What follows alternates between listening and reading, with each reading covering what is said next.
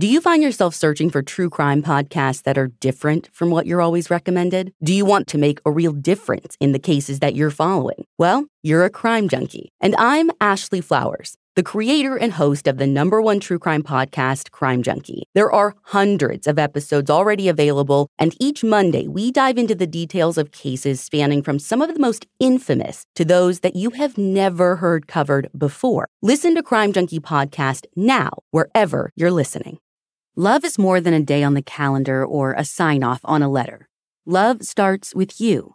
Show off your personal style with new Pandora jewelry pieces that radiate with your love from every angle. With Pandora's vast selection of rings, bracelets, earrings, necklaces, and charms, there's endless ways to show what's in your heart.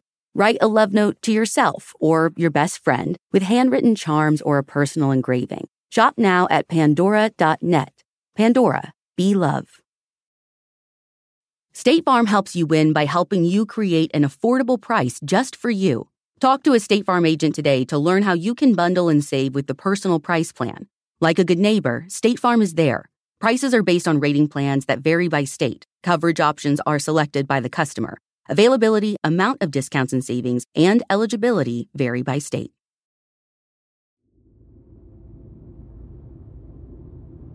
Our card this week is Cody Woodson the Ten of Hearts from Virginia.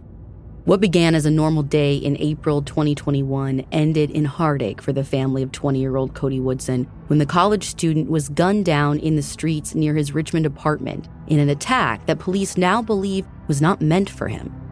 I'm Ashley Flowers, and this is The Deck.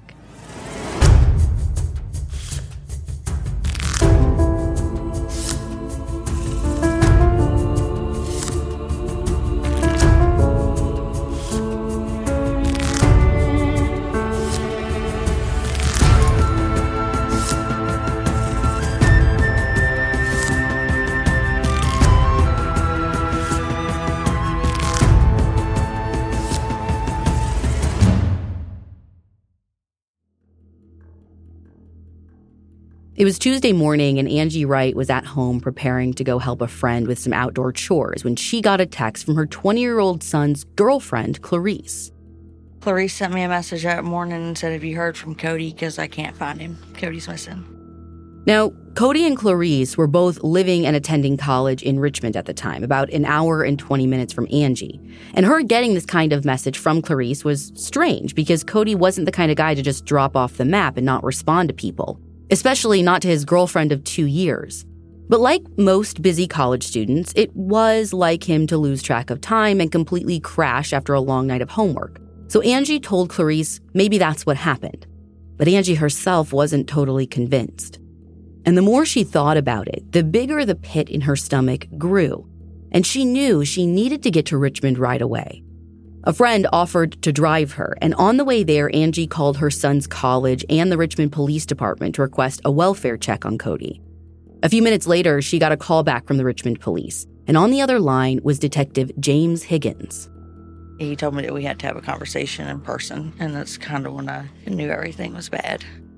After the long drive to Richmond, Angie finally received the gut wrenching news she already knew in her heart. Her son Cody was dead. Police told her that the previous night at around 8 o'clock, he was walking alone along the sidewalk returning to his apartment building when he was ambushed and shot 10 times. It didn't appear that anything had been taken from him, so it didn't seem like a robbery gone wrong. And because of how many times he was hit, the shooting didn't seem random either. It looked personal and targeted. Authorities were still very early in the investigation, but as far as they knew, no one had witnessed the shooting, Plus, the killer hadn't left anything behind aside from shell casings, so they didn't have much to go on. The police were hopeful Cody's friends and family would be able to shed some light on a possible motive. But as Detective Higgins interviewed Angie, Clarice, and Cody's roommate, he didn't get any closer to answers. None of them could think of anyone who would have wanted to hurt Cody. They said he didn't use drugs, he wasn't involved in any high risk activities that they were aware of. He was just a nice guy and a good student trying to work his way through college. Nobody had a bad thing to say about him. If he lived a double life, nobody knew it.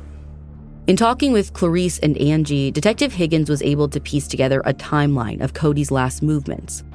That day, Cody and Clarice had gone all the way to Buckingham, where Angie lived, to pick up his cat from the vet.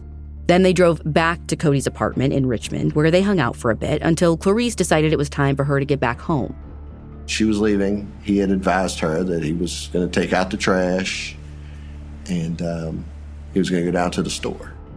He planned to buy his favorite kind of tea at the store, and then he was going to go back to his apartment and work on a project. According to local ABC affiliate 8 News, it was about 10 minutes after Clarice and Cody parted ways, as he was walking back to his apartment from the store, that he was killed. So, not only did details of his personal life offer no clues about a motive or suspects, but neither did the hours before the killing. As Cody's death hit the news, shockwaves were sent throughout the VCU campus and surrounding community. Not just because Cody was a well known, beloved college student and teacher's assistant, but also because his murder marked the second homicide in about 24 hours in that exact neighborhood, in that exact same block. At the time, there wasn't much information available to the public about the other murder, just that the victim was a 17 year old who had been fatally shot as well. But by this point, unbeknownst to the public, police already had a suspect in that shooting, and they weren't planning on charging him. It was a robbery gone bad. The 17 year old, who we've been asked to call Tony, went to a man's apartment with some other people, intending to steal drugs and money. Tony entered a guy's apartment while the others stayed outside and he attempted to rob him at gunpoint. So during that whole incident is when the other fella gets a hold of his gun and begins shooting, and he ends up killing Tony. Given the circumstances, police considered the killing self defense and therefore a justifiable homicide. So even though the public was panicked, police knew that there wasn't a spree killer on the loose targeting that specific neighborhood. In the initial days following Cody's murder, Detective Higgins was busy. He sat down and combed through all the surveillance footage officers who had canvassed the neighborhood could find, which actually wasn't a lot. We were able to get some surveillance footage um, from houses nearby. And then there's some that had ring doorbells, but you know, with ring doorbells, you have to you have to break that plane to uh, make them you know to have the motion to start the camera. Most people's plane is usually their property, but we were able to collect some footage from the area. Although none of the footage showed the actual shooting take place, it did show the suspect going to and from the scene. He appeared to be a slim built man but that's all police could tell because he was wearing a mask and a hoodie. And that seems like a dead end, right? Well, not exactly. There was something about the man's behavior that Detective Higgins took note of. He walks east on Clay Street, comes from Catherine Street, comes up onto onto Clay Street. He walks right right by the store, and then walks up towards Gilmer Street. You can't hear the gunfire, but roughly about five, five or so minutes later, you see him running back the same way, and he flees back in the same direction that he came to the scene in, which to me makes me feel like that individual was not from the area, that he had to follow his same exact path back that he followed too. That's what made sense to me. If he was from the area, he would have known he could have ran any which way after that shooting. He could have hit an alley right up across the street from where this happened. This was a helpful observation, but virtually useless on its own. So Detective Higgins pressed on. The police department entered the shell casings from the scene into NIBIN to see if they were connected to any other shootings, but there were no hits. The frustrating dead ends wouldn't last forever, though, because soon a man brought an interesting theory to police. He told them he thought Cody's murder was a case of mistaken identity and that those bullets were meant for him.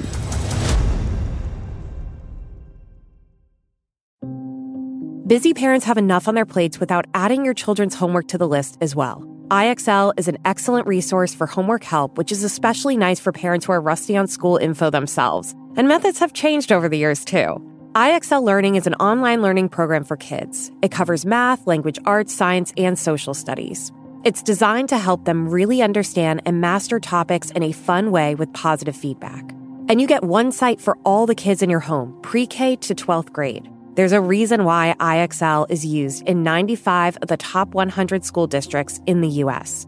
Backed by research, kids using IXL are scoring higher on tests. From studies done in almost every state in the country, the kids who had IXL are consistently doing better. If your child is struggling, this is the smartest investment you can make. A month of IXL costs less than an hour of tutoring, so now you could get your child the help they need at an affordable price. Make an impact on your child's learning. Get IXL now. And the deck listeners can get an exclusive 20% off IXL membership when they sign up today at IXL.com slash deck. Visit IXL.com slash deck to get the most effective learning program out there at the best price. I can remember sitting in my high school Spanish class looking down at the ground, just hoping, desperately hoping, I wouldn't get called on. Because languages have never come easy for me. And even after all those years of studying in school, I felt so insecure. Then, as my husband and I started exploring international travel recently, he convinced me that it was time to give language another try. So naturally, we found Rosetta Stone, the most trusted language learning program. It's available on desktop or can be used as an app on your phone or tablet. Rosetta Stone offers 25 languages and they have a true accent feature that gives you feedback on how well you're pronouncing your words. As my family continues to explore future travel, I know I'm going to take advantage of that because I want to feel as confident and respectful as possible. Don't put off learning that language. There's no better time than right now to get started. For a very limited time, the deck listeners can get Rosetta Stone's lifetime membership for 50% off. Visit rosettastone.com slash deck. That's 50% off unlimited access to 25 language courses for the rest of your life. Redeem your 50% off at rosettastone.com slash deck today.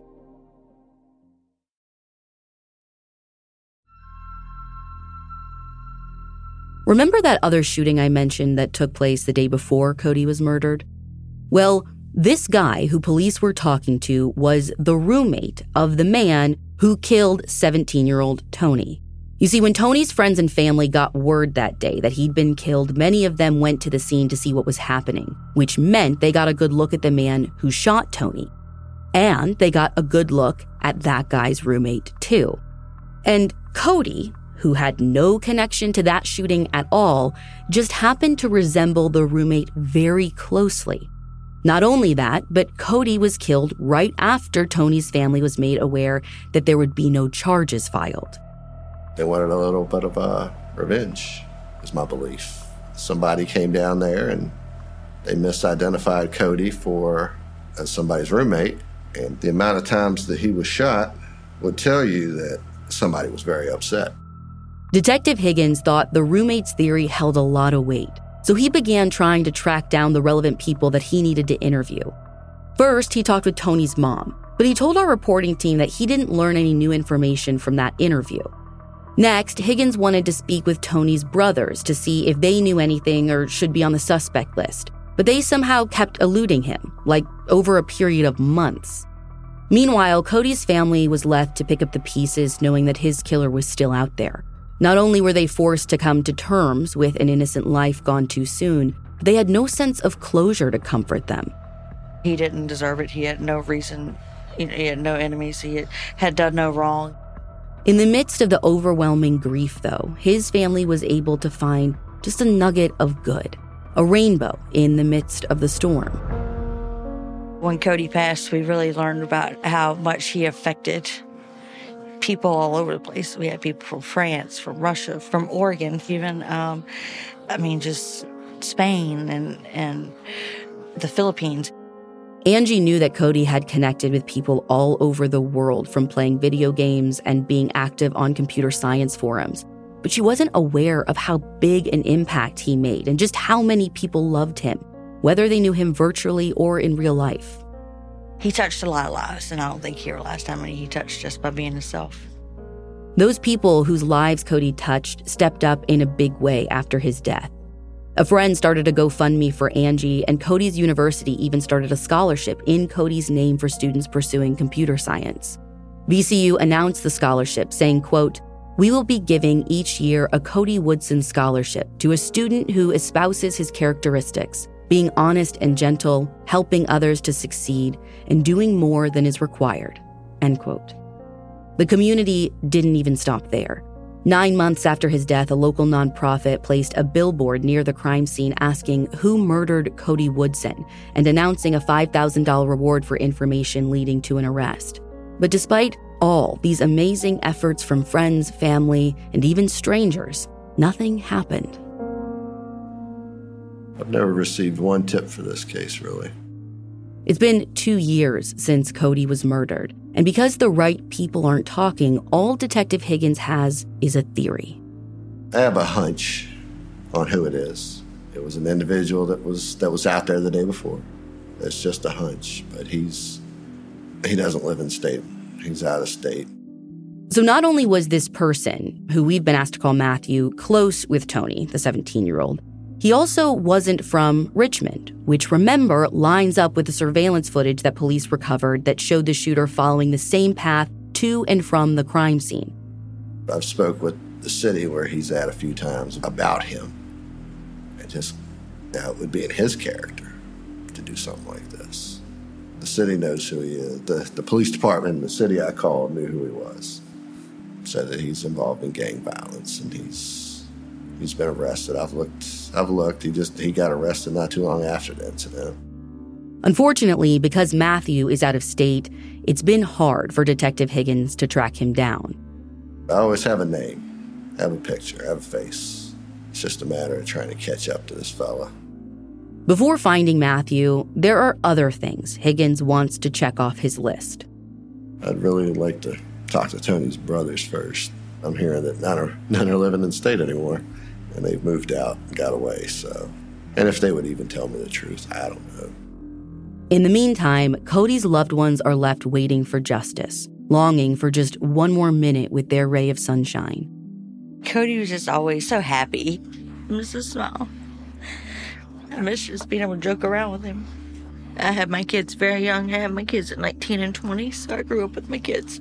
They're my best friends. When they were young, I asked them to do one thing with their life. One thing you leave behind is your name. Leave a good name for yourself.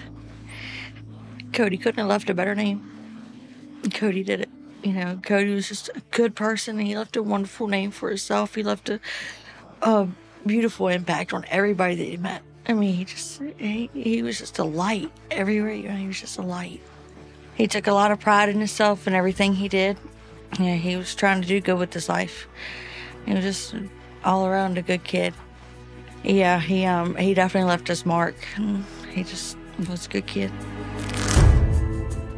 If you know anything, just please come forward. I know you've heard that a thousand times, but you know our family is is suffering because of what's happened, and it's just not fair for such a beautiful life to be taken and nobody know and nobody come forward with anything that they know that's happened or they suspect might have been going on or that they've heard any any little tidbit of information has got to be some could help in some way if you know anything about the murder of Cody Woodson in 2021, please call Crime Stoppers at 804 780 1000. You will remain anonymous. If you'd like to donate to VCU's scholarship in Cody's name, we'll put a link to that GoFundMe in the show notes.